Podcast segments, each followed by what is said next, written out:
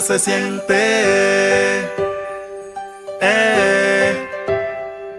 Hola a todos y todas, mi nombre es Valentina Jiménez Correa. Bienvenidos sean todos a este tercer episodio de este podcast que se llama Voces de la Comunidad Urabaense.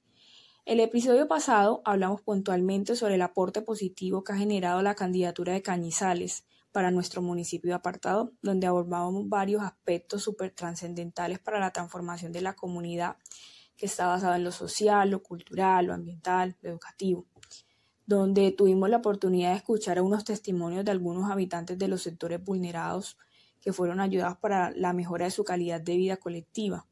En este tercer episodio nos centraremos precisamente en eso, en esas comunidades que son vulneradas, que necesitan esa mejora de calidad de vida de carácter urgente, principalmente nos encontramos a los infantes, a los niños, al adulto mayor o a la tercera edad, ya que la población con mayor facilidad de violentar sus derechos. Como bien sabemos, los infantes y los niños deben ser acompañados en su proceso de desarrollo hasta lograr la autovalencia. Al no contar con esa autonomía, tienen una posición de desventaja para poder hacer efectivos sus derechos y sus libertades, en el cual apartado ha tomado algunas cartas en el asunto, debe realizar alguna brigada de detención para la búsqueda activa identificación de esos niños y niñas que están en riesgo de vulneración, desnutrición, para así poder generar más entornos protectores. En el caso del adulto mayor o de tercera edad, por sus condiciones biológicas sociales se consideran vulnerables porque al vivir en situaciones de riesgo determinadas, ya sea por recursos personales, económicos, del entorno, ya sea familiar o comunitario, eh, el cual apartado ha contribuido a entregar unos alimentarios con jornada de integración para los de la edad dorada. Esto es con algunos seguimientos para poder así llevar a cabo todo este proceso.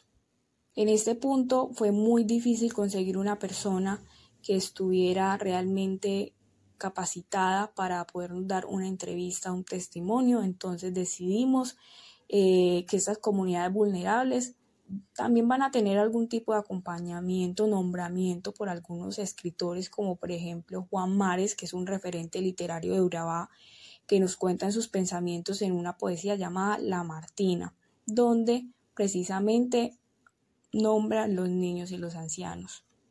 Y esta dice así, la Martina, niños y ancianos la inauguran cada día, plegando sueños, surgiendo remembranzas, allí cruzaron historias copelonas, y antes de salir de la plaza, allí aprendí a viajar en bicicleta, por las noches, hay fiestas de faldas y filtreros, cuando se posa, hoy lo custodia, un denso mamo, un crespo tamarindo.